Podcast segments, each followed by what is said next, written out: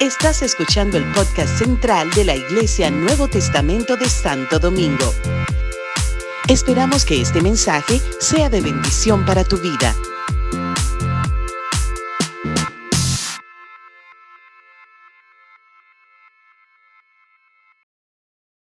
Yo les voy a, decir primero un poquitito de mi vida para que, para que sepan quién soy.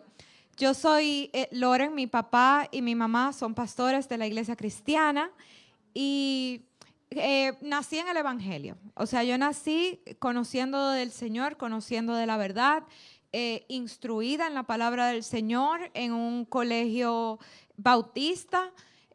o sea, yo desde que abrí los ojos ya había iglesia. O sea, ya, ya había, ya, yo nací en una casa donde ya eran pastores.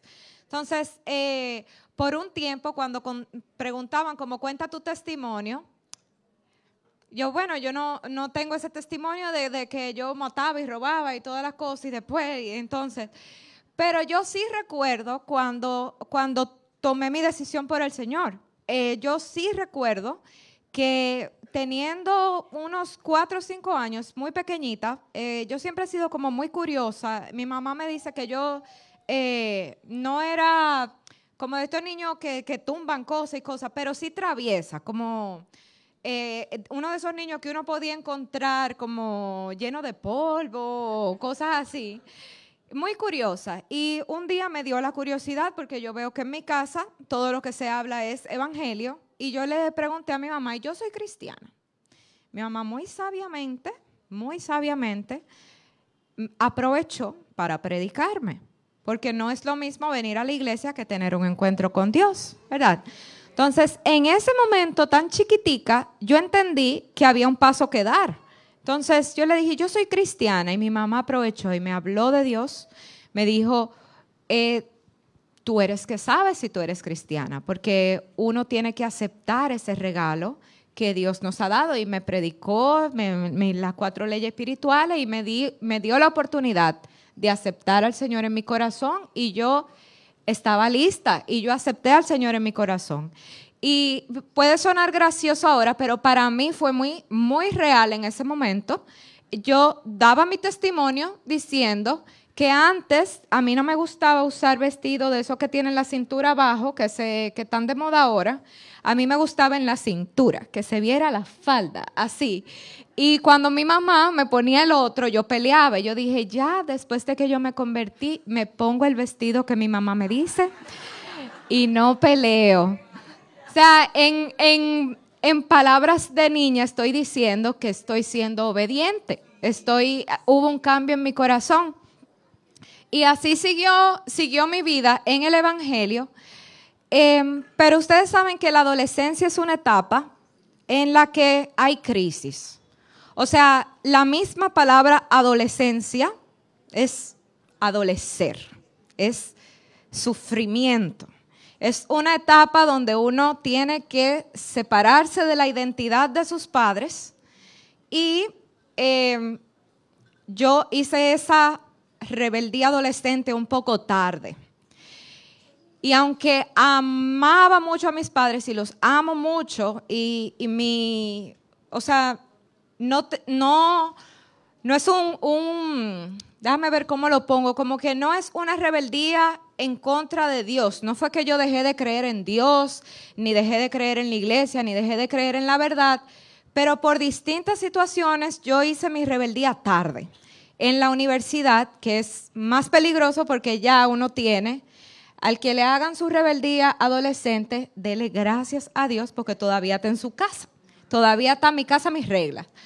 Pero cuando ya uno tiene carro, ya tiene trabajo, ya está en la universidad, ya uno tiene más libertad para equivocarse con consecuencias más terribles. Entonces, tuve una etapa en mi vida en la que me alejé, yo diría que de la iglesia, porque, porque del Señor uno se siente criado por Dios como si uno tuviera un hilo amarrado al Señor. Es como que tú puedes correr hasta un punto, como que tú puedes correr hasta un nivel y sabiendo que eventualmente ese hilo te va a arrastrar de nuevo. Y el Señor en su infinitísima misericordia me enamoró de nuevo. ¿Y por qué yo cuento esto antes de comenzar? Porque yo, luego de que tuve mi reencuentro con el Señor, de que salí de toda esa rebeldía, de que salí de todo ese mal comportamiento, de todas esas malas decisiones, luego supe que cada noche mi mamá y mi papá ponían las manos fuera de la habitación y oraban por mí. Cada noche, cada noche. Mire, yo todavía lo digo ahora y a mí se me, me toca el corazón. Porque es, qué poderoso, qué poderosa la oración de los padres. Qué poderosa la inversión de los padres en tu vida. Qué poderosa la siembra que han hecho los padres en ti. Y, eso es algo que yo lo cuento con, mucho agradecimiento a Dios y de manera muy alentadora para, para, traerles aliento a los que tienen un hijo en una situación difícil. Porque el Señor, si me pudo traer a mí de donde yo estaba, Él puede traer a tu hijo de donde Él está.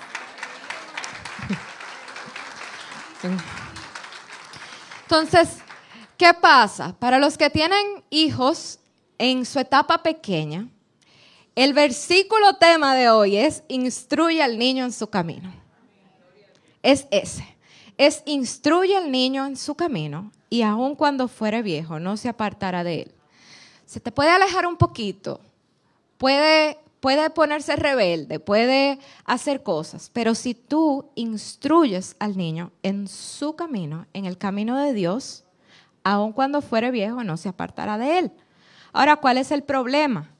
El problema es que ahora hay una cosmovisión que se está formando, y si me pueden poner la presentación, por favor Ahora hay una cosmovisión que se está formando donde hay todo un aparataje para que otros instruyan a tus hijos en su camino. Ahora, ¿las leyes bíblicas se cumplen o no se cumplen? Se cumplen. Entonces, hay una ley de la siembra y la cosecha. El Señor dice que si tú siembras, vas a cosechar. Si una persona no creyente siembra, ¿qué ustedes creen? ¿Esa persona va a cosechar o no va a cosechar? Pero él es no creyente. Ok. Ok. ¿Qué pasa si una persona no creyente, si una persona con su ideología loca, si una persona con su cosmovisión, instruye a tu hijo en su camino? Eso es, de eso, de eso es de lo que tu hijo no se va a apartar cuando sea viejo. ¿Me entienden? Entonces, lo primero que yo quiero que entendamos es, yo pongo esta analogía, dale a la, que tenía, la imagen que, estaba. Nosotros como dominicanos conocemos esta imagen. Eso es la UAS. Es una huelga de la UAS que uno sabe que si hay huelga de la UAS, uno va por otro sitio que no sea por ahí, ¿verdad?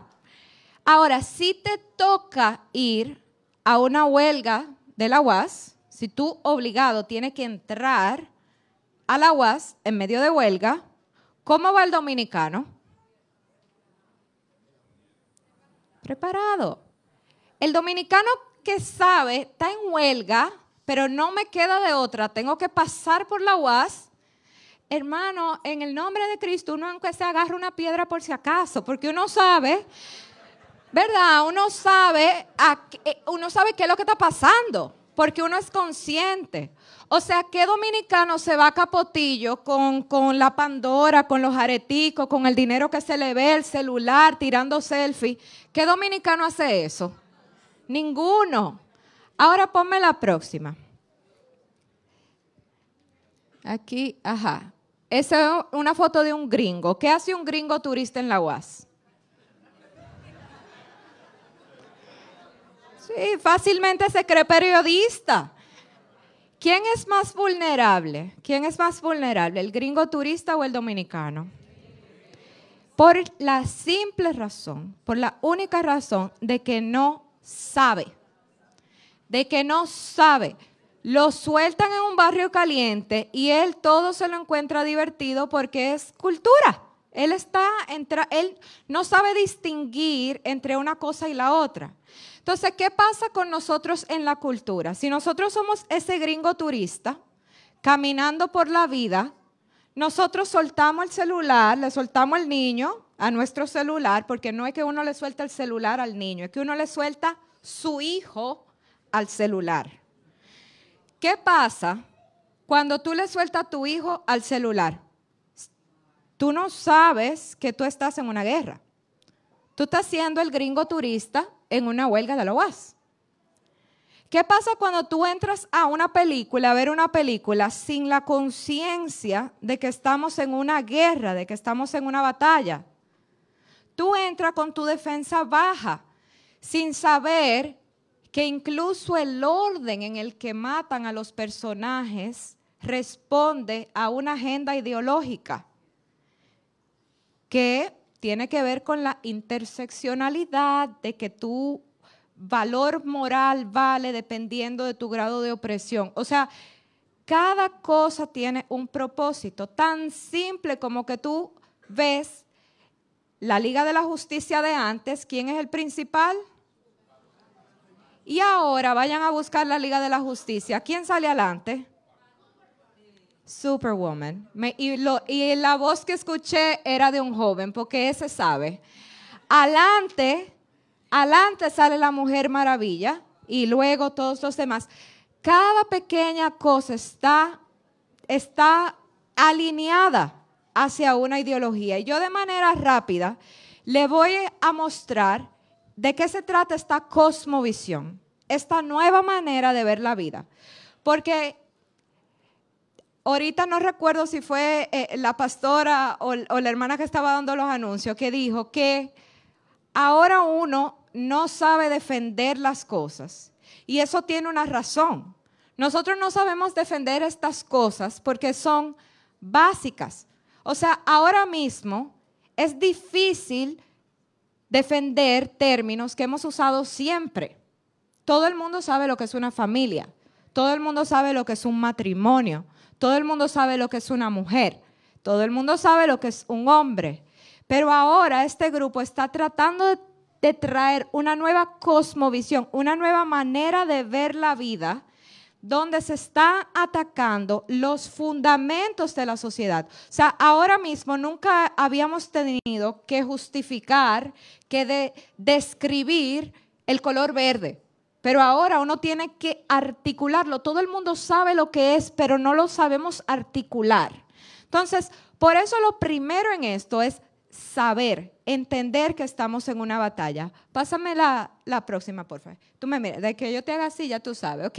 Entonces, saber que estamos en una guerra, saber que estamos en una batalla, eso te hace menos vulnerable.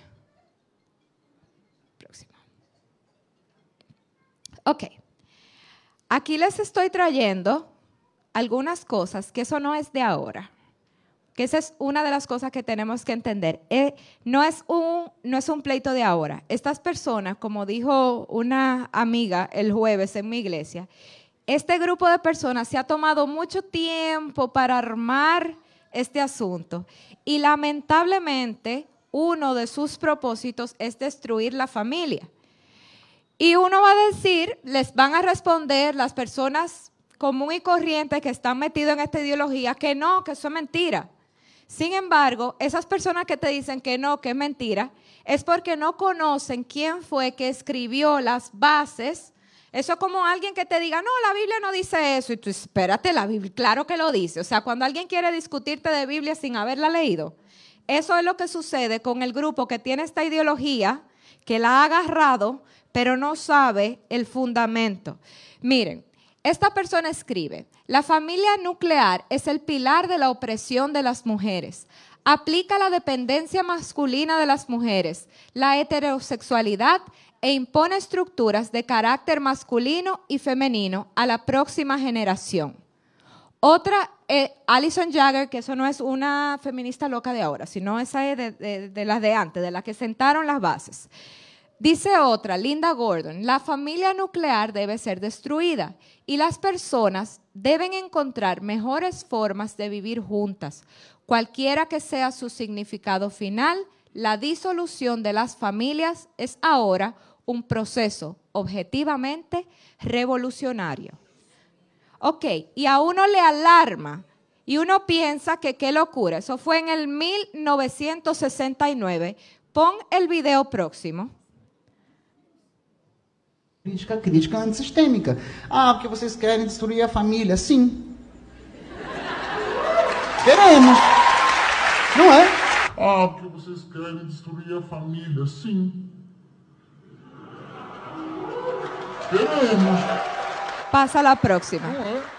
E se a gente não quer. Pasa la próxima. Ustedes saben, lo dijo en portugués, tiene el subtítulo ahí, pero yo les voy a, a, traducir, no porque sé portugués, sino porque ya lo he visto tantas veces que sé lo que dice el subtítulo. Dice, nos dicen los conservadores que ustedes quieren eh, destruir la familia y les respondo, sí, queremos. Entonces, uno se alarma con eso, pero no sabe que en el 1969 eso estaba escrito que Simone de Beauvoir, hablando, o sea, una filósofa feminista, hablando con su, eh, sus amigos, tienen por escrito que hay que destruir la familia nuclear, que otro por allá en el manifiesto comunista dice que hay que destruir la familia nuclear, que otro por allá dice que hay que destruir la familia nuclear. Entonces uno ve a este peón haciendo activismo y se alarma con esa persona nos lo dijeron desde el 1969, que el objetivo es destruir la familia. Nos sorprendemos ahora, pero ya eso lo dijeron hace mucho. Lo que estamos viendo ahora es el resultado de esas políticas. Yo no voy a entrar eh, en detalles en esto, pero esto cuando yo se lo dije a mi mamá y a mi papá casi no me creían. Le dije, la escuela pública fue un invento comunista. ¿Y eran qué? Sí, la escuela pública, que ahora no es que estoy diciendo que eliminen la escuela pública, ¿verdad? Para que no me malinterpretan. Pero la educación se daba en las casas. El hijo del carpintero era carpintero, el hijo del alfarero era alfarero, el hijo de la maestra era maestra, el hijo de este era aquello. La educación se daba en casa. La idea de tener una educación estandarizada fue una idea comunista. Entonces, Aquí, dale, dale a la próxima. Eso es como un resumen de cuál es la ideología, la cosmovisión. Tenemos, por ejemplo, el feminismo. Cada una de estas ideologías son ideas subvertidas, o sea, se pone una encima de la otra, lo que nosotros entendíamos y sabemos que es la verdad, entonces está opuesto. Mientras la mujer es la que nutre y ama a su bebé, es el icono de la belleza, es la, ayuda idónea del esposo, entonces ahora la mujer tiene que hacer una revolución del cuerpo, tener la posibilidad de abortar, de terminar intencionalmente con la vida de su hijo, se pone en oposición al hombre, etcétera, etcétera. Próxima. Dámele, eh, exacto, dámele rapidito. Este es, por ejemplo, la mentalidad del colectivo del abecedario, donde se entiende que la sexualidad no es, y el, y el hombre, no, la humanidad no es solo hombre y mujer, sino que tienen una teoría de que la sexualidad se divide en cuatro, comenzando con el sexo biológico, que son tres, no dos, es femenino, masculino, intersexual, luego está la orientación, a quién te atrae, luego está em, tu expresión de género, cómo te vistes, y también está tu autopercepción, lo que tú crees que eres. Entonces, próximo.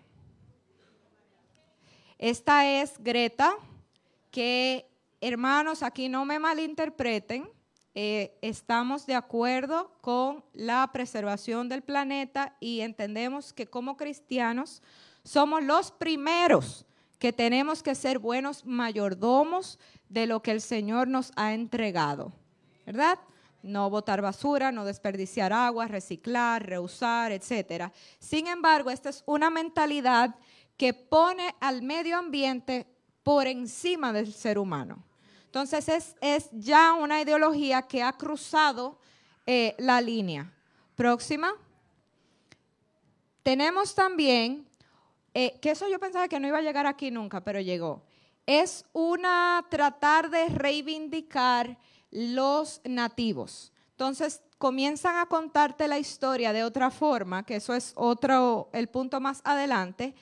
Imagínense, eh, aquí hicieron, cada año hacen manifestaciones el día del octubre 12, que fue cuando vinieron y colonizaron y todas las cosas que uno tiene, uno sabe que hubo abusos, hubo cosas buenas, hubo cosas malas, pero hay que ser agradecido de que ahora no vivimos en chozas, que no usamos taparrabo y no dormimos en hamaca. O sea, uno tiene que apreciar la historia en su contexto. Eh, ahora ellos están eh, reclamando en Estados Unidos, por ejemplo, le enseñan a los jóvenes que ellos viven en tierras robadas. O sea, es como un robar la historia realmente. Próximo.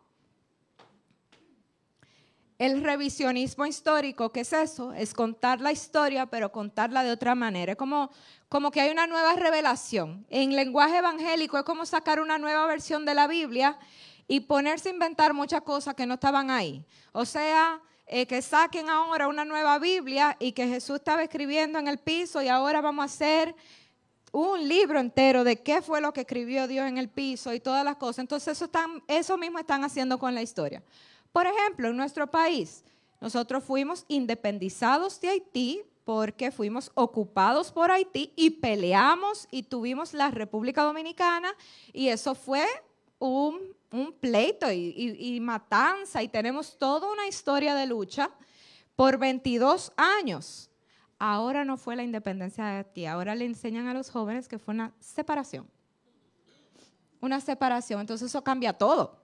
Eso cambia absolutamente todo. Entonces, eh, de eso, cuando ustedes ven esa cosa, uno dice, pero, pero ¿a quién se le ocurre? Es parte de la nueva cosmovisión. Dale a la próxima.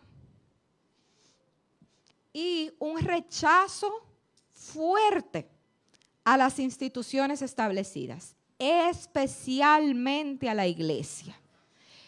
Miren, nosotros siempre hemos tenido gente que se salen de la iglesia, que se van de la iglesia, que se cambian de iglesia, pero me imagino que les ha pasado a ustedes también porque es un es parte de la cosmovisión, es un odio a la iglesia.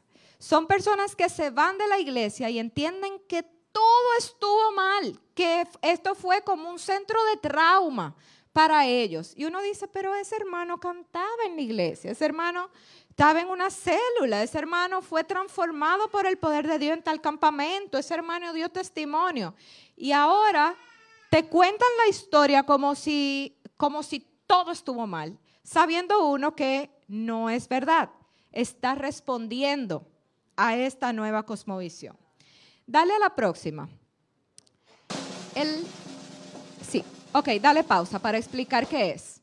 Ok, ¿cómo nosotros vemos que esa cosmovisión se está filtrando, una de las formas es, aquí no hay niños, ¿verdad?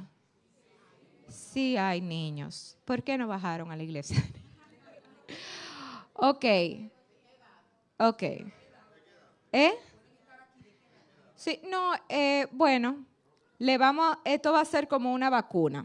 A los niños que están aquí, eh, que van a ver esto, esto no está bien. Y esto es lo que yo le enseñé a mi niño. Estas son cosas que nos quieren enseñar muy bonitas, pero no están bien. Es como que le pongan a ustedes, número dos, pupú, en forma de brownie. Se va a ver muy bonito, pero va a seguir siendo lo que es. Va a seguir siendo algo muy malo. Entonces, vamos a ver algo que se ve muy bonito, pero en realidad está terriblemente mal y después sus padres les van a explicar por qué. Vamos a verlo. Hello, and welcome to the Disney Plus This Is Me Pride Celebration Spectacular. Population of America seems to be roughly doubling every generation. According to a recent Gallup poll, Less than 1% of Americans born before 1946, that's Joe Biden's generation, identify that way. 2.6% of boomers do, 4.2% of Gen X, 10.5% of millennials, and 20.8% of Gen Z. Which means if we follow this trajectory, we will all be gay in 2054. And like the, the our leadership over there has been so welcoming to like my like not at all secret gay agenda my like not at all secret gay agenda my like not at all secret gay agenda and so like i i feel like maybe it was that way in the past but i guess like something must have happened in the last like like they're turning it around they're going hard I really wish I could wear one of those princess dresses to the ball. I am gonna grant your wish because I am your fairy godfather.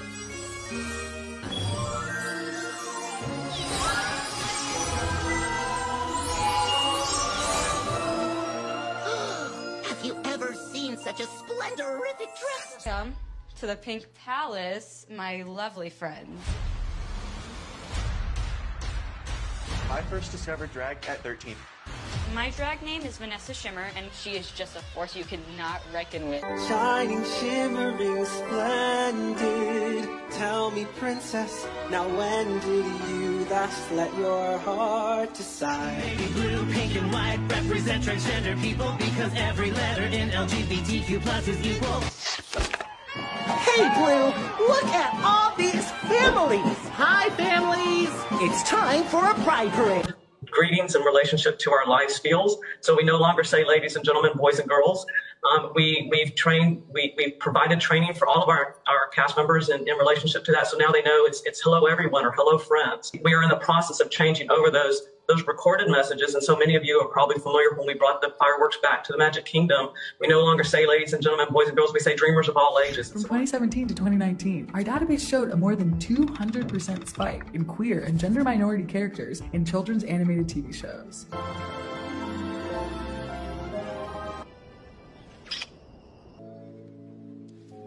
I now pronounce you Garnet. Gendered. Have you talked to mom and dad about pictures? What do you think of taking those photos down?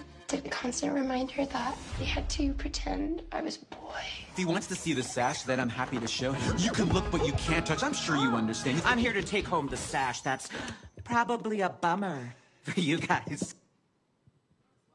Ok. Si no estamos alarmados todavía, dale a la próxima. Sí, estamos alarmados, ¿verdad? Ok. Dale a la próxima. Ok. Dale a la próxima. Ese es el Black Lives Matter. Eso es eh, la oposición entre negros y no, blancos. para hablar de páralo ahí, educación- páralo ahí, por favor. Eso, eh, esa es otra lucha que yo pensaba que nunca jamás iba a llegar aquí, porque ¿de qué color somos los dominicanos? Señores, si ustedes encuentran a dos personas aquí del mismo color, ¿verdad?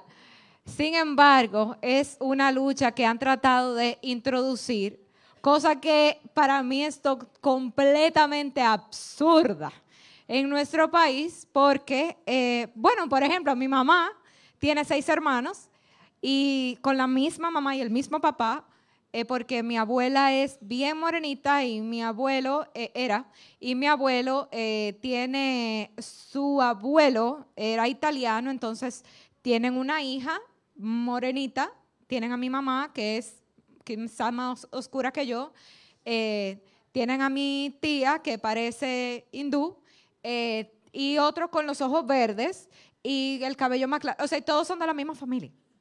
O sea, hermano de sangre de la misma mamá y el mismo papá. Entonces, aquí como que ese asunto de que cuál es, cuál es yo tengo, tú te queda como, espérate, espérate. Y que uno no piensa aquí en esos términos, pero esa lucha racial han querido traerla.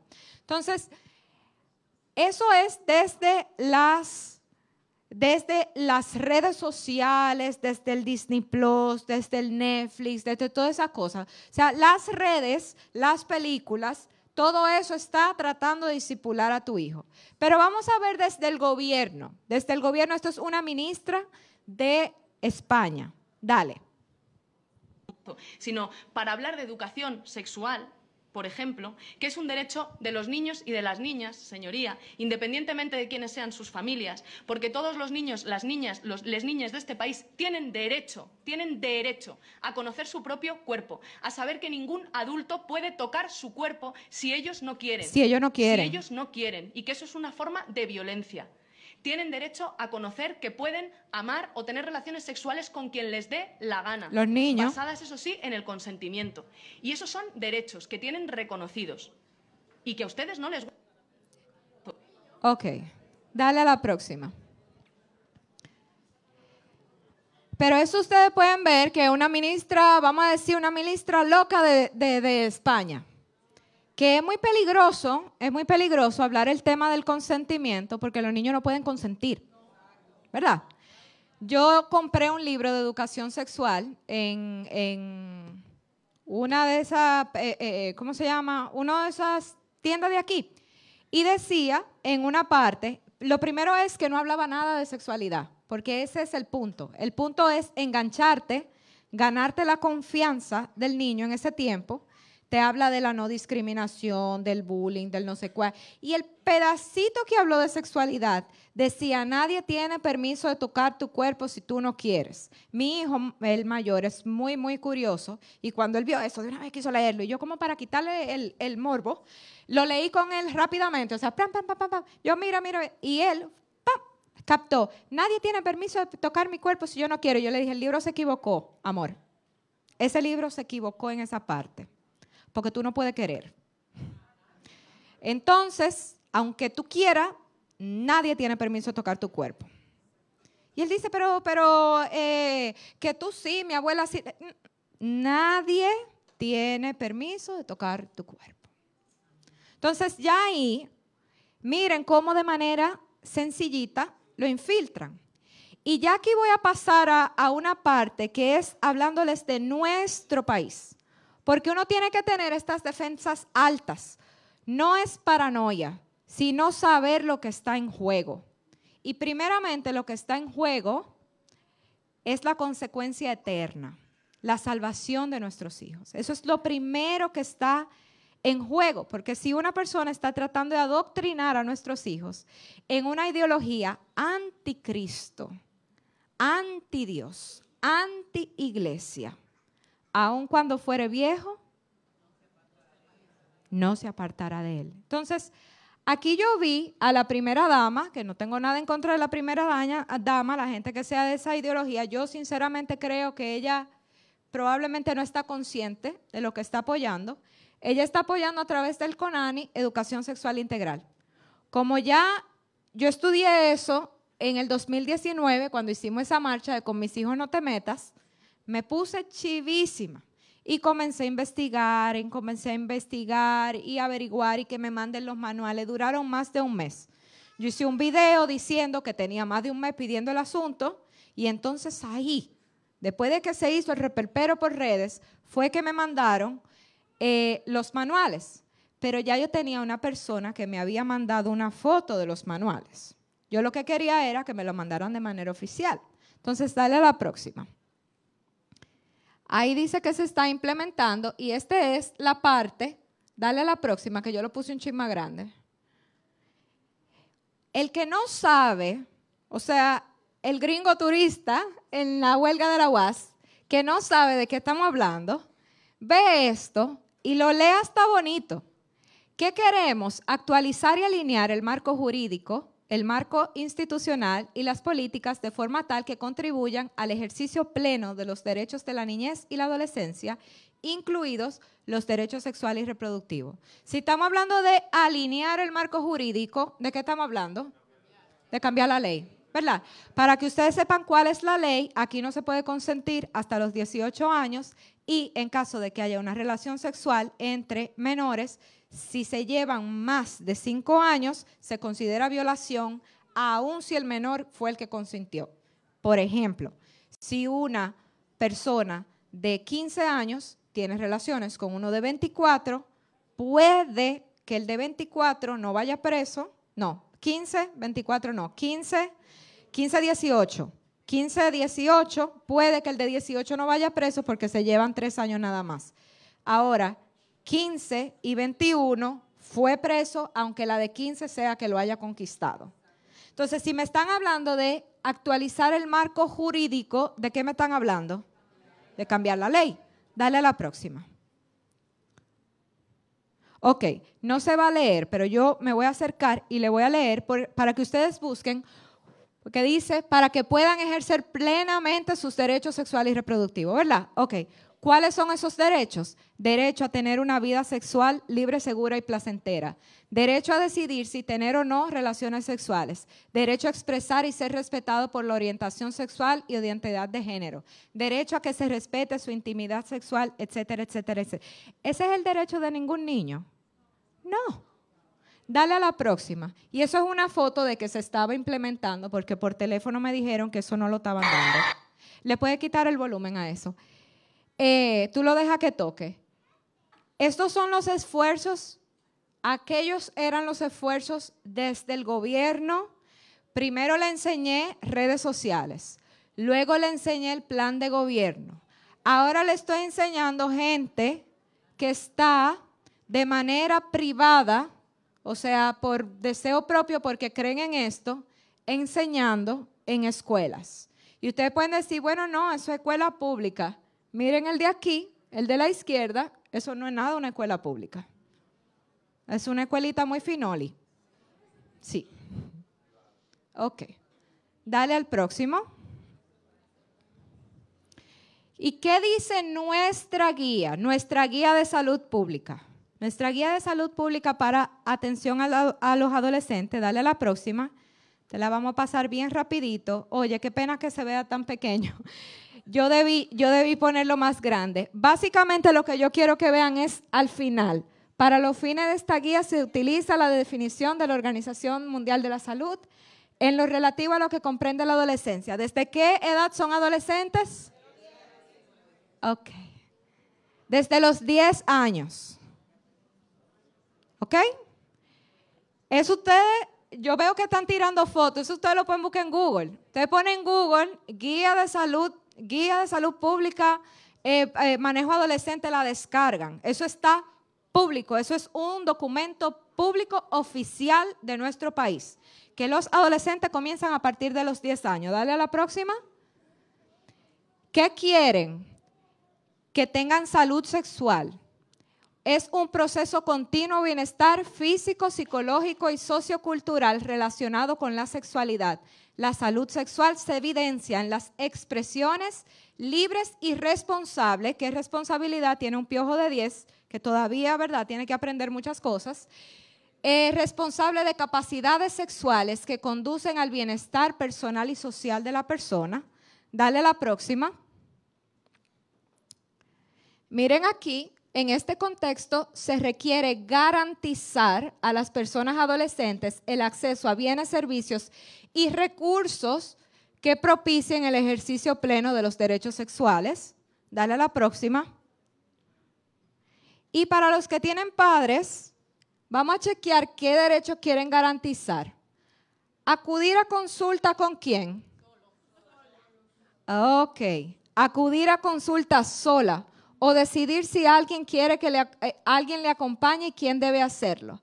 A ser respetada en la evolución de sus facultades a decidir sin necesidad o presencia o autorización de quién? De padre o madre o representante legal, autonomía progresiva, derecho a la privacidad y confidencialidad, a ser escuchada, tomada en cuenta, etcétera. Dale al próximo. A recibir información veraz, a dar su opinión, a participar, etcétera, etcétera. Dale a la próxima. Y para que ustedes vean lo ideologizada que está esta guía, dale a la próxima. Miren, no minimizar el riesgo de embarazo en quién. Los hombres se embarazan. Ok.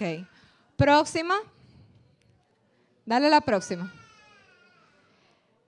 Dale, dale a la... Ok, déjalo ahí. Esto es para que ustedes sepan desde la educación, desde el MINER. Desde el MINER, lo que está a la derecha, este que está en la izquierda, es para los padres que tienen hijos adolescentes y tienen TikTok. para que ustedes vean quién está discipulando a sus hijos. Todo es un discipulado, hermanos. Todo es un discipulado. Sea acercándote a Dios o alejándote de Dios, todo es un discipulado. Lo que está a la derecha es lo que el día 11 de octubre mandaron del MINER a los distritos escolares para que le enseñen a las niñas por el Día Internacional de la Niña. Leyéndolo, no lo voy a leer completo, el que le interese se lo mando, es ideología feminista, claramente. Dale la próxima. Y ya para terminar aquí, digo, me falta otra, perdón. Entrénate y conoce la verdad. Entrénate y conoce la verdad. ¿Por qué les digo esto? Porque ustedes van a ver, si no están pendientes de lo que ven sus hijos, si no están, ustedes estas cosas les va a sorprender ver a sus hijos hablando en unos términos que ustedes no le enseñaron. Porque otras personas, otros grupos sí se lo enseñaron. Entonces, nosotros tenemos que entrenarnos en conocer su ideología para poder defender la nuestra. Y entrenarnos en nuestra ideología para, como dice Pedro, dar una defensa de la fe. Y una defensa de lo que nosotros pensamos. Si uno no conoce la verdad, no va a poder ni identificar la mentira ni combatirla.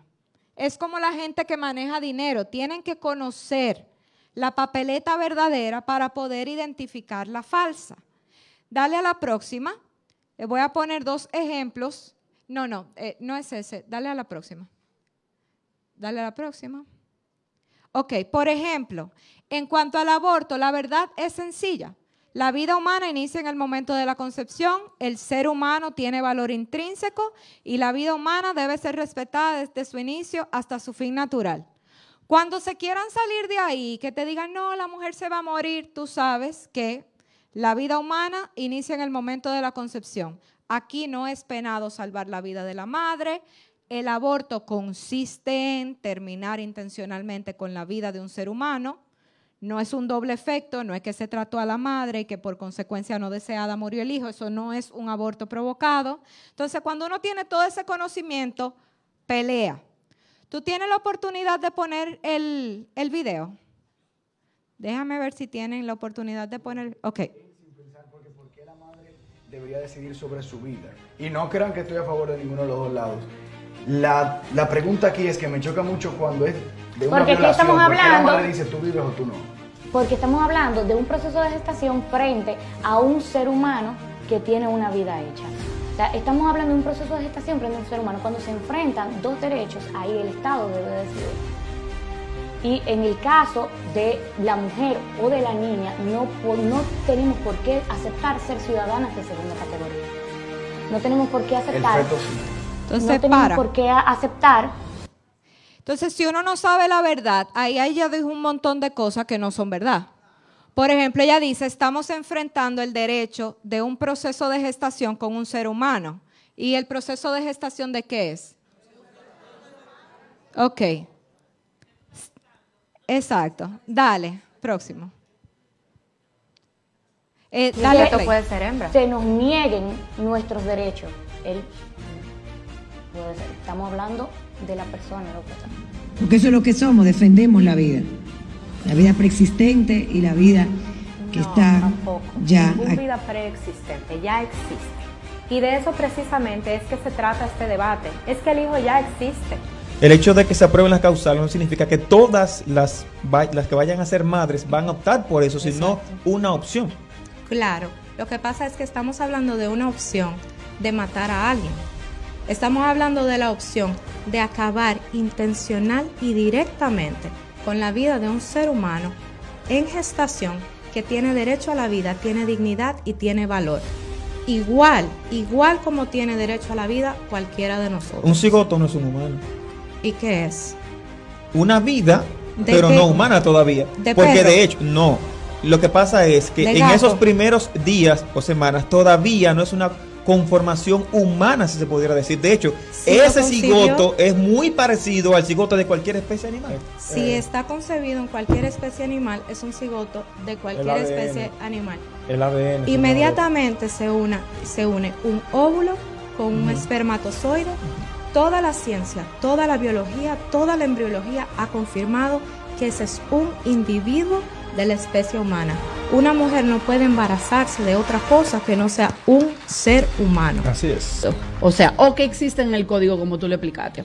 Ahora bien, La- el salvar la vida de la madre, perdón. correcto, salvar la vida de la madre.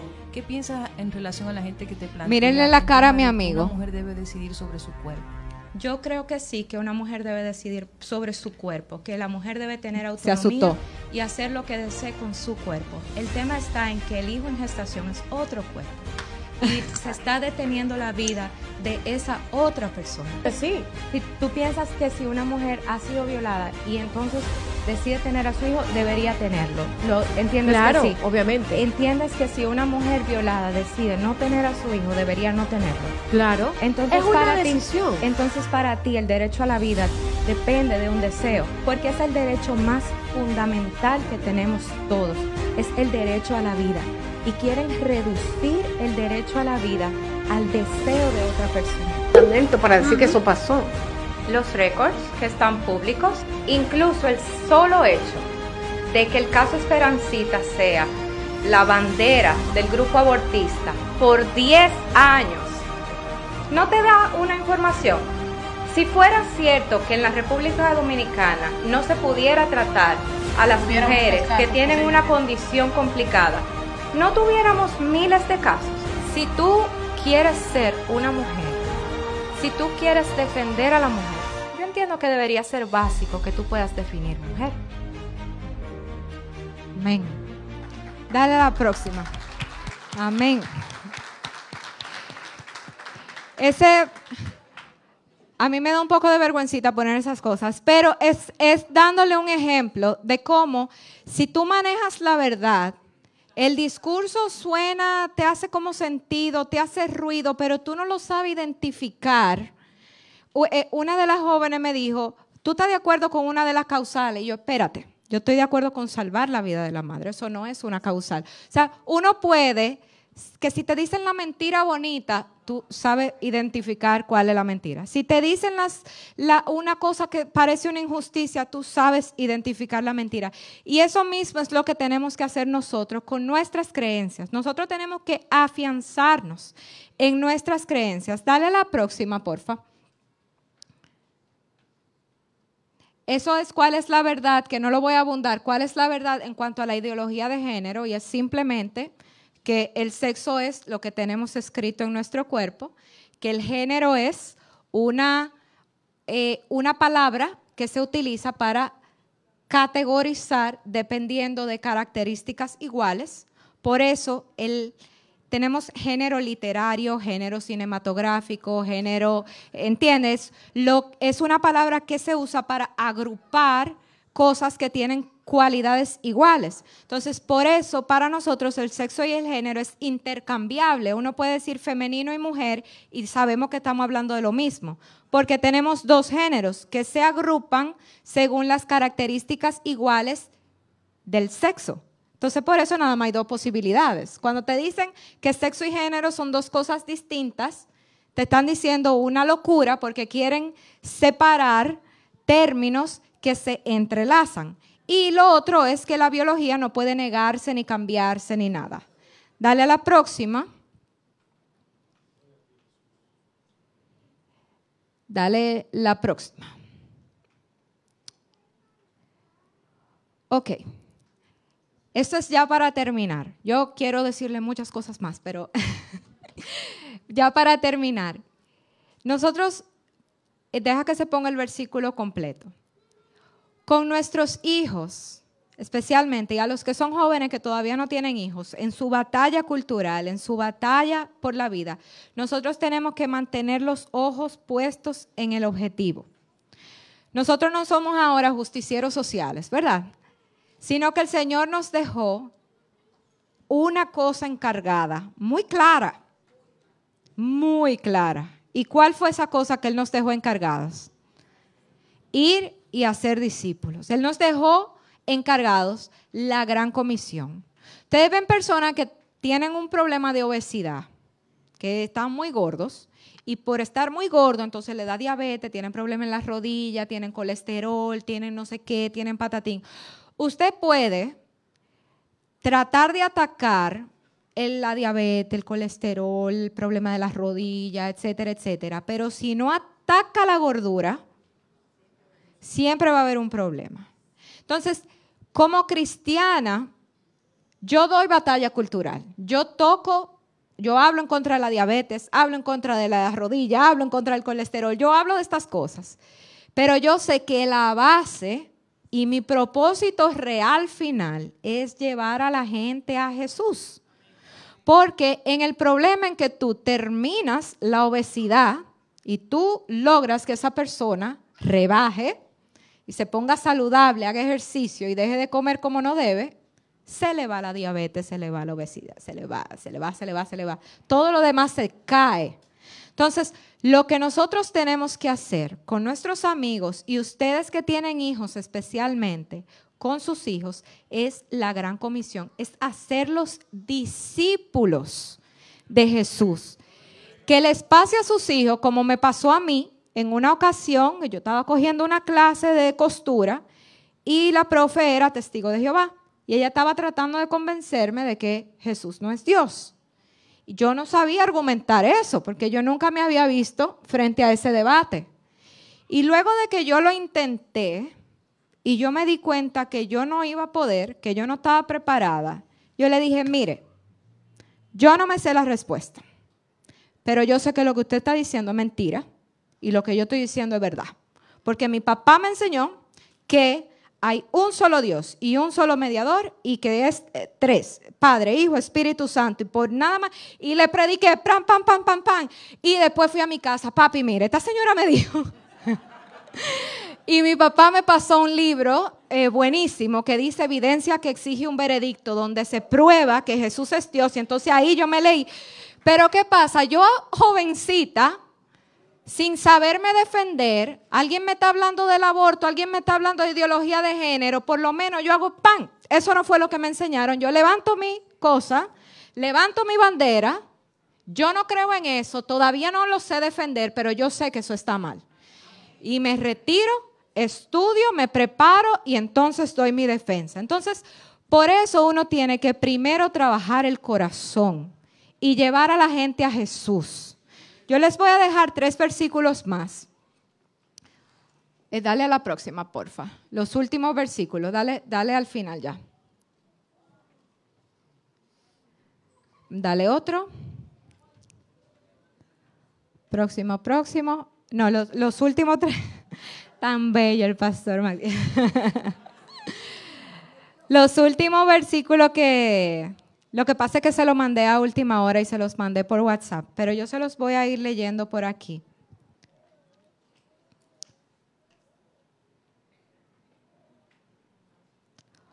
Porque siempre me dicen, ¿cómo se contrarresta esto? ¿Cómo se contrarresta? Y el Señor nos dejó la clave de cómo se contrarresta.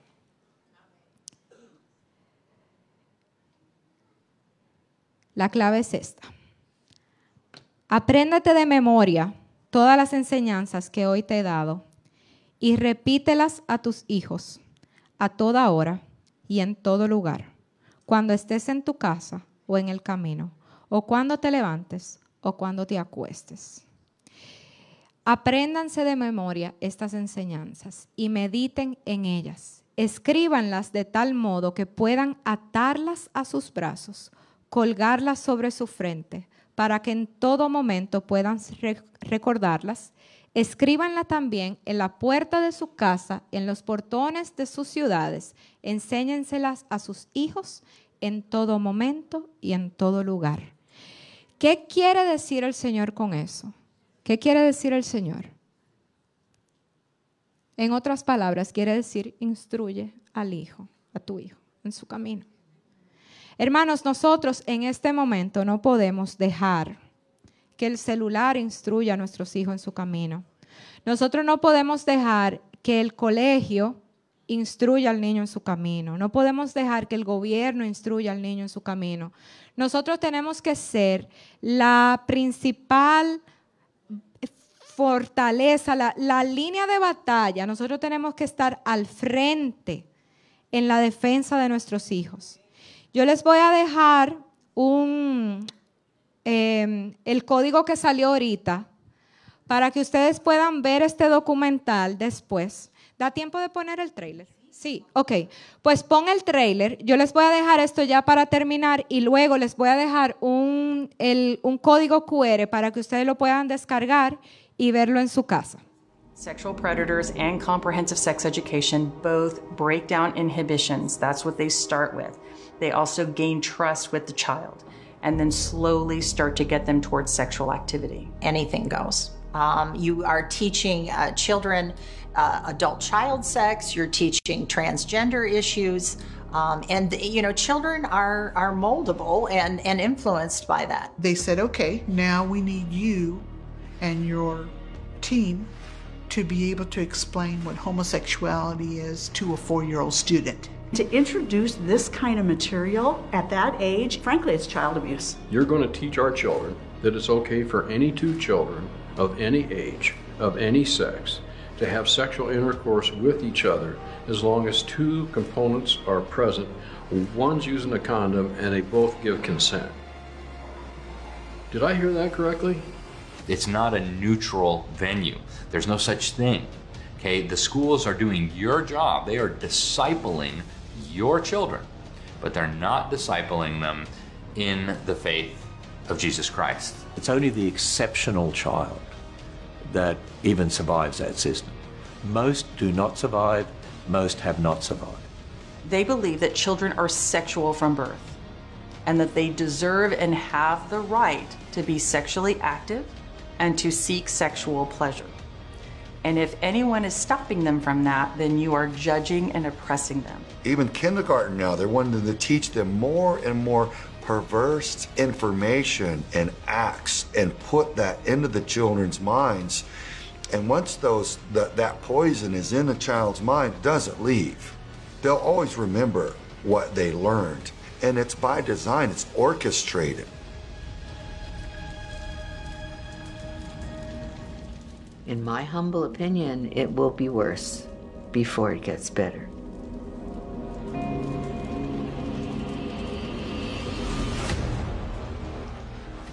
Entonces, yo les voy a dejar,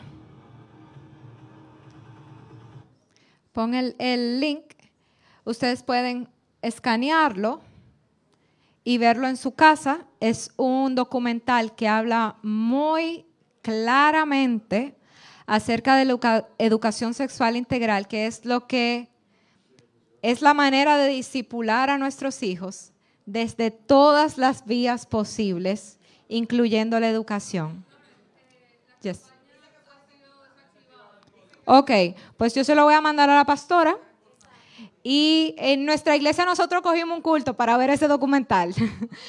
cogimos un culto para ver el documental, eh, dura como dos horas, casi dos horas, y eh, porque eh, le abre a uno los ojos de entender de qué se trata, cuál es el objetivo, por qué quieren hacerlo, etcétera, etcétera. Parece que lo he mandado tanto que me... sí, exactamente. Es un plan. No, yo tuve planeada por dos días de Instagram. Así que hermanos, que el Señor les bendiga. Espero que esto haya abierto sus ojos y que ustedes puedan hacer todo lo posible para defender a sus hijos. Loren, no te nos vayas, por favor. Te vamos a pedir unos minutitos más. Queremos dar unos minutos extras para algunas preguntas puntuales, amados, que aprovechar esta oportunidad. Esto está que, ay Dios mío, como que tenemos que traerla como unas 50 veces más para sacar, porque nosotros sabemos que ya lo que ha hecho es un abstracto, un resumen de todo lo que tenemos que seguir adelante. Pero sí quisiéramos dar oportunidad para un par de preguntas, pero no son comentarios, no aportes, preguntas, inquietudes, amados, porque solo son unos minutitos más. Yo quisiera iniciar pidiéndote, Loren, ¿cómo nos puedes eh, dar luz acerca de si somos confrontados con ese dolor y esa pena de que alguien nos diga eh, el tema de las violaciones. Ya yo he sido confrontada con eso. Hay mucha gente, aún los jóvenes y aún los, adolescentes que cuando pero cómo y es un es como que no es como que nos golpean con ese dolor. De hecho, a mí me mandaron unas imágenes terribles de esa niña golpeada por un padrastro, violada y embarazada con 11 años, una cosa terrible y el corazón se te parte en pedacitos. Entonces, ¿cómo presentar defensa? ¿Cómo logramos, eh, respetando ese dolor y esa realidad, responder con propiedad y autoridad y pararnos firmes por la verdad? Danos, danos herramientas, dinos cómo responder. Lo que, lo que hay- uno tiene que entender, esto, esto yo lo llevo por cuatro, cuatro caminos. Número uno, en, una, en un contexto de violación, uno tiene, entender- tiene que entender quién fue el culpable. ¿Verdad? Lo primero es quién fue el culpable y que en nuestro país no hay pena de muerte ni para el peor de los criminales. O sea, para el, para el peor de los peores de los más peores no hay pena de muerte. El aborto por violación es para el hijo aplicar la pena de muerte al inocente. ¿Ok? Por otro lado, aquí no hay, y en la mayoría de, bueno, yo creo que en todo Occidente, no hay eso de que otro paga, o sea, el hijo paga la cárcel por ti. Eso no se puede. Cada quien cumple su pena, ¿verdad? Entonces, lo que estamos haciendo es haciendo una transferencia de pena al- a una persona que ni siquiera existía en el momento en que el crimen se cometió. Entonces, cuando uno observa esto y uno, o sea, yo jamás seré pro aborto, jamás, jamás, jamás, jamás, pero si yo fuera, en el caso de la violación, no estaría de acuerdo con el aborto. ¿Por qué? Porque hay data, hay información que muestra la consecuencia negativa, psicológica, emocional para la mujer. Entonces, la mujer violada pasa de ser de víctima a victimaria. Pasa, le suma trauma a su trauma y le suma dolor a su dolor. No deja de ser madre, no le desviola, no le sana, sino que la convierte en la madre de un hijo muerto. Entonces, si uno quiere hacer lo mejor para esa mujer y siempre traen a colación la niña violada, entonces nosotros que los que estamos casados sabemos, y quizás hasta los que no estén casados tienen el conocimiento, de que no necesariamente de una relación sexual se concibe. Hay parejas que tratan por años. En el caso de una niña que no tiene su cuerpo desarrollado todavía, ¿cuántas veces fue violada para quedar embarazada? ¿Cuántas veces? Montón de veces. Montón de veces fue violada. Y la niña de nueve años, montones de veces fue violada. Yo tuve acceso a la persona que estuvo dándole asistencia. Y no me podía decir nombre, no me podía enseñar fotos, no me podía decir nada, pero de los récords era constantemente violada. Y ustedes saben una cosa, eso se enteraron cuando la niña tenía como seis meses de embarazo. Entonces te quieren decir que el aborto por violación, ¿verdad? Pero el aborto es hasta las 12 semanas. O sea, el grupo abortista está empujando aborto hasta las 12 semanas, cuando probablemente esa niña ni siquiera se enteró de que estaba embarazada en ese tiempo, sino a los seis meses, donde está completamente formado y hay niños que han nacido de seis meses. Entonces, ¿qué necesita esa niña? Bueno, necesita apoyo, contención, seguridad, necesita justicia. Ustedes saben que ese hombre duró más de un año suelto y nunca lo agarraron. ¿Sabían que después de que lo agarraron duraron como seis meses, más de seis meses, sin darle, sin darle una sentencia? Entonces, ¿qué necesitamos? Yo, yo con la mujer violada, con la niña violada, yo quiero lo mejor para ella. Y por eso yo no quiero un aborto. Porque primero la daña a ella. Y segundo, la circunstancia de la concepción, la forma en la que fuiste concebido, no cambia tu valor. No cambia la esencia de ser humano. Tú no te conviertes en un tipo, en una clase de ser humano inferior porque tu concepción fue diferente a la de alguien que fue concebido en amor. Nosotros tenemos que parar con esa discriminación y amar a la gente y respetarle su vida a pesar de cualquiera de sus circunstancias. Sea concebido como haya sido concebido y como haya nacido, cada ser humano tiene valor y dignidad. Así. Excelente. Wow. ¿Alguna pregunta más, iglesia? ¿Alguien? Sí, hermana Lucía. Eh, con inalámbrico, pero la escuchamos.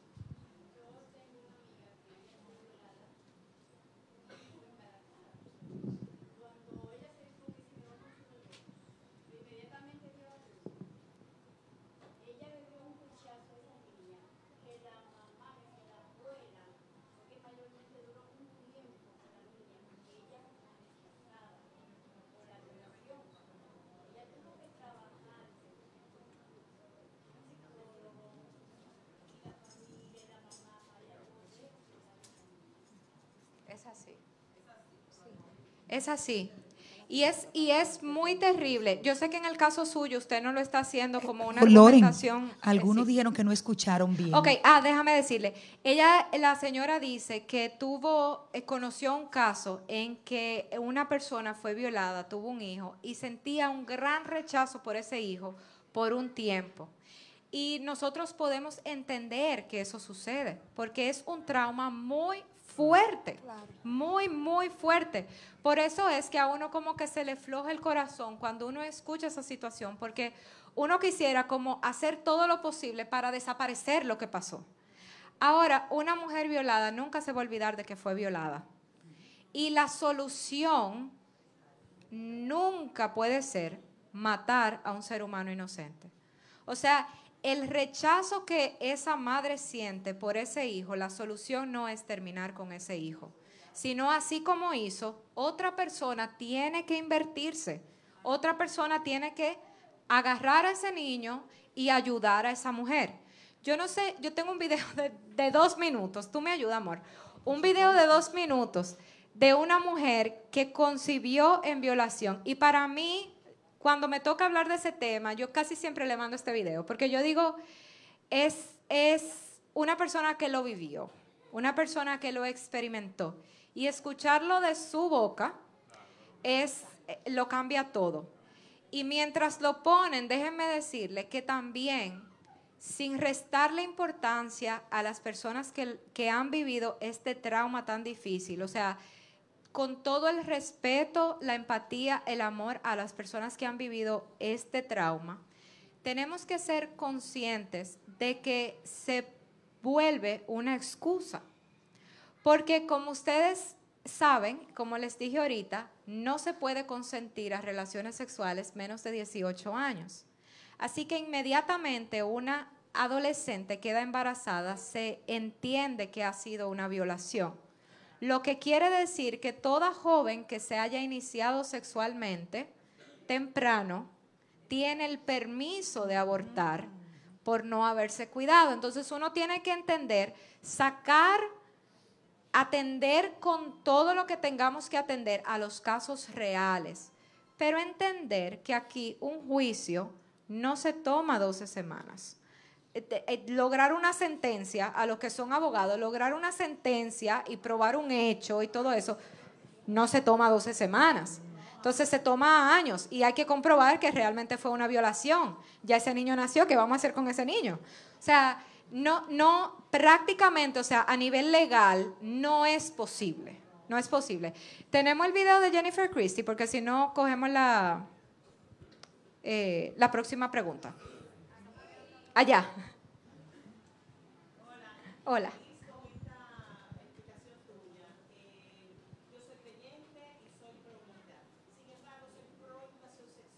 Sí. Entiendo que mientras estamos hablando hay una niña en un bateo en un campo que no tiene tal vez, eh, aunque sí, hay que decir que las iglesias están haciendo el trabajo, no le llega la información de lo valiosa que es para el Señor, etcétera, Sí. etcétera.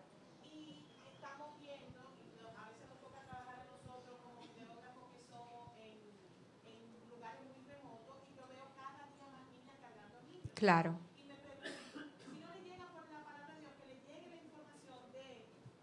cuidarse Sí. eh, de alguna Sí. Entiendo que en la educación sexual, a mí me la dieron, me la dieron muy biológica. Claro. y la entendí perfectamente, pero entiendo que quieren, que quieren meter la otra parte biológica. Sí. Sin embargo, siempre se nos acusa a los cristianos de que no queremos educación sexual. Le respondo. Excelente pregunta, excelentísima pregunta, porque siempre me atacan con eso. Ustedes ni quieren aborto, ni quieren educación sexual, ni quieren nada, que es lo que ustedes quieren. nada, nada. A mí me dieron educación sexual y me la dieron en el colegio. Me enseñaron el funcionamiento del cuerpo, el paso a la pubertad, el embarazo, etcétera, etcétera, etcétera. El problema es cuando ustedes vean el documental, se van a enterar de a qué es que yo me opongo. Yo no me opongo a que en sociales se le enseñe a los niños el funcionamiento de su cuerpo, cómo suceden los embarazos, eh, eh, el paso a la pubertad, etc. El tema es que esto es, se ha vuelto una parte de la lucha por los conceptos que traen. Por ejemplo, en ese manual de Conani, que, que lo tengo, que lo vi y que ustedes pudieron ver ahí, ¿qué se le enseña a los niños? Ustedes saben cómo se llama el título de ese, de ese programa que yo le dije, que tiene derecho, que tiene derecho. ¿Ustedes saben cómo se llama? Prevención de uniones tempranas y embarazo en adolescentes. Entonces, el tema es que uno no puede ser ingenuo, uno no puede ser tonto, uno tiene que leer y poder distinguir una cosa de la otra. Uno tiene que entender que la manera más efectiva de no quedar embarazada es... Gracias. Entonces, este grupo no entiende eso. Ellos parten de la premisa de que hay que enseñarle a cuidarle porque ya están iniciados sexualmente. Entonces, comienzan a leerle las todas las formas, esto lo dice en el manual, comienzan a leerle todas las maneras de tener relaciones sexuales, por aquí, por allí, por aquí, eh, toda la cosa. Luego proceden a decirle que los derechos sexuales y reproductivos son un derecho y tú tienes derecho a ejercer tu sexualidad libre, segura y placentera. Eso te corresponde. Y vimos en la guía de salud cómo tus padres no tienen que enterarse y tú tienes derecho a ejercer tu sexualidad libre, segura y placentera. Entonces, cuando te dicen, ah, no, la iglesia no está, eh, no está de acuerdo con la educación sexual, mentira. La iglesia quiere, la iglesia quiere enseñar a los jóvenes en su biología, en el respeto a su propio cuerpo. Y otra cosa es que este tipo de educación fija un estándar moral. Por ejemplo, en mi casa el estándar moral era llegar virgen al matrimonio. Que se cumpla o no se cumple es un tema de tu familia. Yo tengo otra amiga en la que no. Ella en su casa eso no había problema. Eso se sabía. La mamá le explicaba lo de la protección y toda la cosa, porque es sexóloga, porque no sé cuánto. Ese es un estándar que se fija en tu familia. Entonces, ¿cuál es el problema de este grupo? Que fijan un estándar moral para los hijos de otros. Entonces le dicen a los hijos de otro que tú tienes derecho a tener una vida sexual libre, segura y placentera. Cuando en casa te dicen que esperan que tú seas virgen al matrimonio, está entrando en conflicto dos figuras de autoridad. Y ese es un tema que para mí, ¿verdad? Mi, mi postura es que si se quiere hacer esfuerzos para llegar a que evitar los embarazos y la que cuánto, todo eso, a quien tienen que educar es a los padres. Y entonces los padres, las familias, son los que le enseñan a sus hijos qué hacer. El tema es que este es, este es un tema tan difícil de tratar, tan, tan incómodo de tratar. O sea, cuando mi hijo de cinco años me preguntó que cómo se hacían los hijos, es como que uno, wow, uno se siente tan bloqueado y no se sabe la respuesta. Y entonces uno tiene que ser una fuente confiable de información para sus hijos. Entonces, tenemos que tener esa pregunta lista. En ese momento salí de abajo de la patana y le dije a mi hijo, bueno, mira, es un cariño especial que se dan mamá y papá. Yo no sé cómo se le explica a los niños de tu edad, pero yo lo voy a averiguar y te lo voy a decir. Más adelante, cuando tuvo otra curiosidad, pues dimos un pasito más para adelante. Papá es que tiene la culebrita y mamá es que tiene el huevito. ¿Verdad? Ok. Entonces, más adelante fuimos a San Bill y él vio la cosa esta y le dije, mira mi amor, tú ves, así, camina por aquí y no sé cuánto. Todavía no hemos llegado a la forma porque tiene siete, pero si en el momento que yo le digo a mi hijo de dónde vienen los hijos, yo le digo que es una cigüeña, pierde la confianza en mí, ¿verdad? Porque se va a enterar por otro lado. Tú tienes que ser una fuente segura de información. Y para mí todo este enfoque en educación sexual integral tiene que volcarse en los padres. Que no sea una cosa de que un educador de Conani, de Profamilia, le esté diciendo a mi hijo que hay tres sexos, que es femenino, masculino, intersexual y que hay una multiplicidad de no sé qué. Todo eso es mentira. Él tiene que saber la verdad. El video está ahí, aunque el tema pasó, pero quizá ahorita, ahorita lo ponemos. Vamos a verlo. Ok, pues vamos a verlo. My name is Jennifer Christie Brierly. Four years ago, I was brutally attacked in a hotel room, beaten, tortured, and raped, my body thrown in a stairwell. I'm not here tonight to represent crime victims. I'm here tonight to represent the 32,000 women a year who become pregnant after rape, and the 75% of us who give our children life. I'm part of a global organization called Save the One. Save the One is mothers from rape, children, adult children who are conceived in rape. And it's this people group who I'm talking about, the conceived in rape, who are targeted, it seems, for eradication. This doesn't make sense to me because the Supreme Court has already decided that to, for a rapist to be punished with death is considered cruel and unusual punishment. And yet somehow, somehow we are okay with killing the children who were not even in existence at the time the crime was committed. I'm here tonight to bear witness to the lies that I heard and the lies that I was told that if you just abort, everything will be okay and you'll forget. If you just abort, then you can move on. There's no forgetting. No woman is ever going to forget what happened to her. I've been told so many times that if you just had an abortion, you won't always have this reminder hanging over your head, this reminder. Is my son a reminder? He absolutely is. My son is a reminder every day that as women, we can rise above our circumstances. My son is a reminder that love is always stronger than hate, and that who we are as human beings is not determined by how we were conceived.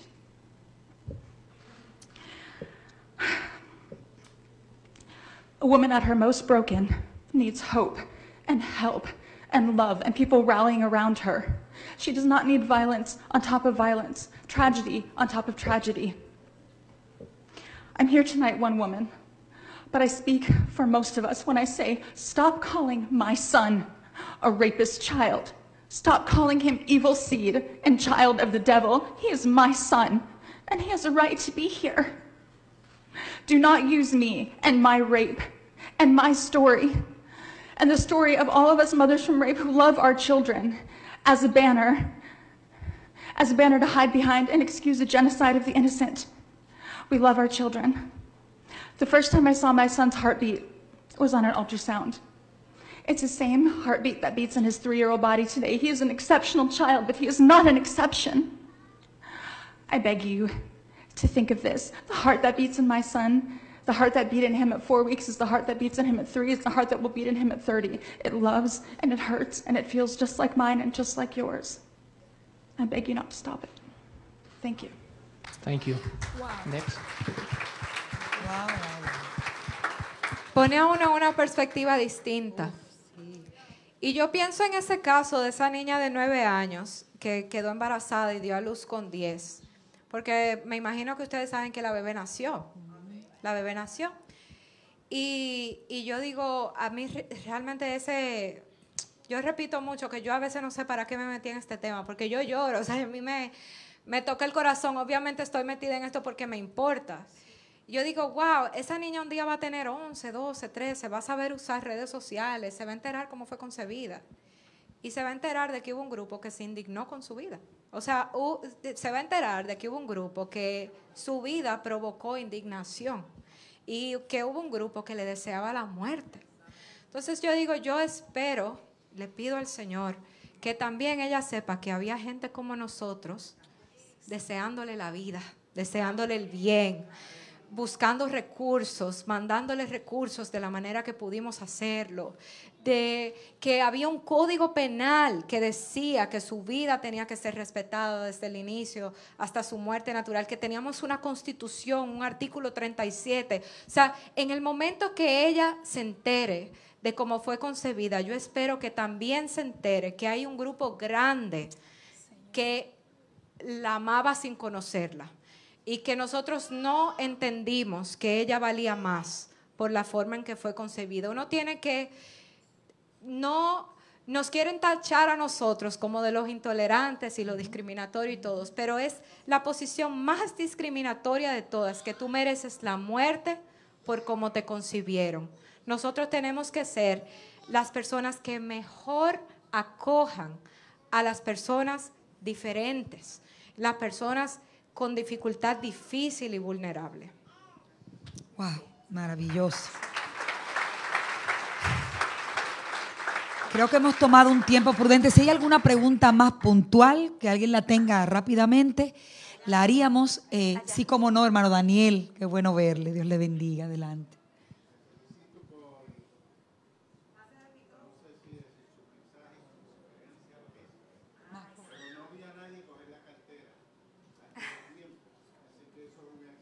Gracias. ¿Cómo además de la oración, que es importante, muy necesaria, podemos unirnos a su lucha? Amén, amén. Yo lo voy a decir, Oh, yo para lo voy a Facebook, decir. ¿Cómo además de la oración podemos unirnos a, a la lucha? Yo tengo toda otra conferencia preparada para responder esa pregunta. Pongamos en agenda, máxima nota, agenda, agenda, que el 23. Tengo toda otra conferencia preparada. Porque oigan qué es lo que pasa. Es una guerra, ¿verdad? Es una guerra. Y en la guerra no todo el mundo puede hacer lo mismo. Yo tengo un abuelito, yo tengo un abuelito que tiene más de 80 años. Y ustedes me ven a mí en un medio de comunicación sola. Pero yo no estoy sola. Yo tengo un grupo de intercesión encabezado por mi papá, mi mamá, mi abuelito y mi tía. Entonces, él no para de orar por mí. Y esa parte de él es importante, porque yo voy cubierta de oración. O sea, esto yo no lo digo en un debate público, pero esto es una guerra espiritual. o sea, es una guerra del diablo contra Dios, de las tinieblas contra la luz. O sea, es, es vida y muerte de manera literal. O sea, el que, el que solo pueda orar, hermano, hágalo. Y esa parte es importante. Otra parte dentro de esta batalla son los padres. Nosotros somos, o sea, a esa señora, a esa educadora, le decían siempre en Planned Parenthood, el, el sitio de educación, los padres son una barrera para el servicio. ¿Qué quiere decir eso? Indirectamente están admitiendo que le tienen miedo a los padres. Indirectamente, o sea, el hecho de que uno pueda ir a instituciones gubernamentales y pedir el manual de lo que sea y te lo den, pero les animo a llamar al MINER, al Ministerio de la Juventud, al CONANI y que lo pidan, pidan los manuales de educación sexual, a ver qué le van a mandar. El que me mandaron a mí le borraron toda esa cosa. Y, me- y eso fue lo que subieron, pero ya yo lo tenía el otro. Entonces, ¿qué quiere decir eso?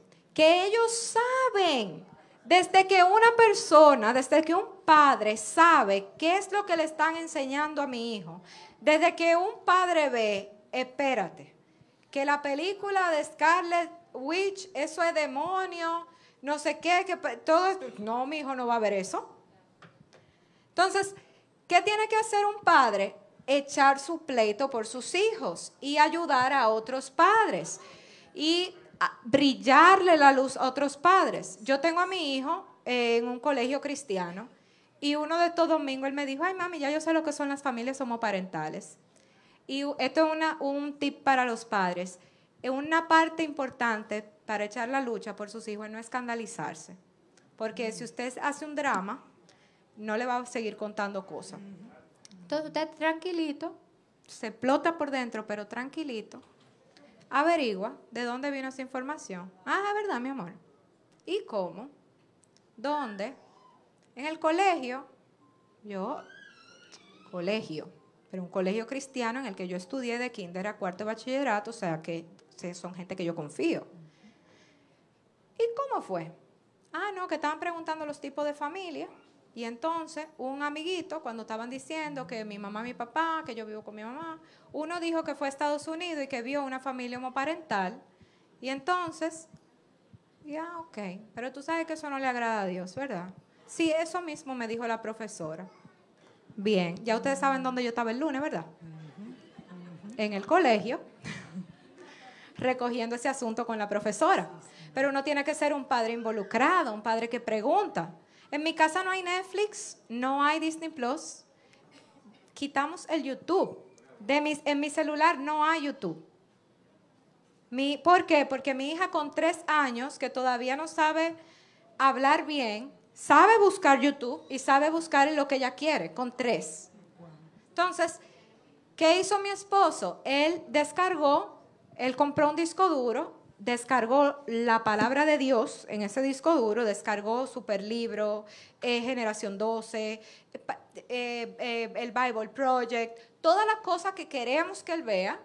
Y eso es lo que él ve. Él sabe que él tiene que entrar a Cody y eso es lo único. Para él ver YouTube, él tiene que pedir permiso. Entonces, esa es la batalla de los padres. Pero la batalla de la iglesia es esto que están haciendo los pastores. Prestarse, prestar esto para entrenar a su gente. Pero hay otras personas que están llamadas a gobierno y que tienen ese asunto de ser un candidato y, llevar la palabra de Dios en el Congreso. Tenemos, eh, por ejemplo, Isabel de la Cruz, que va a la, a la iglesia de, creo que es, ¿te acuerdas qué iglesia es? No me acuerdo, la iglesia del pastor eh, Randy, que que se opone desde el Congreso, da- cada vez que ella ve una cosa, ella desde el Congreso puede hablar.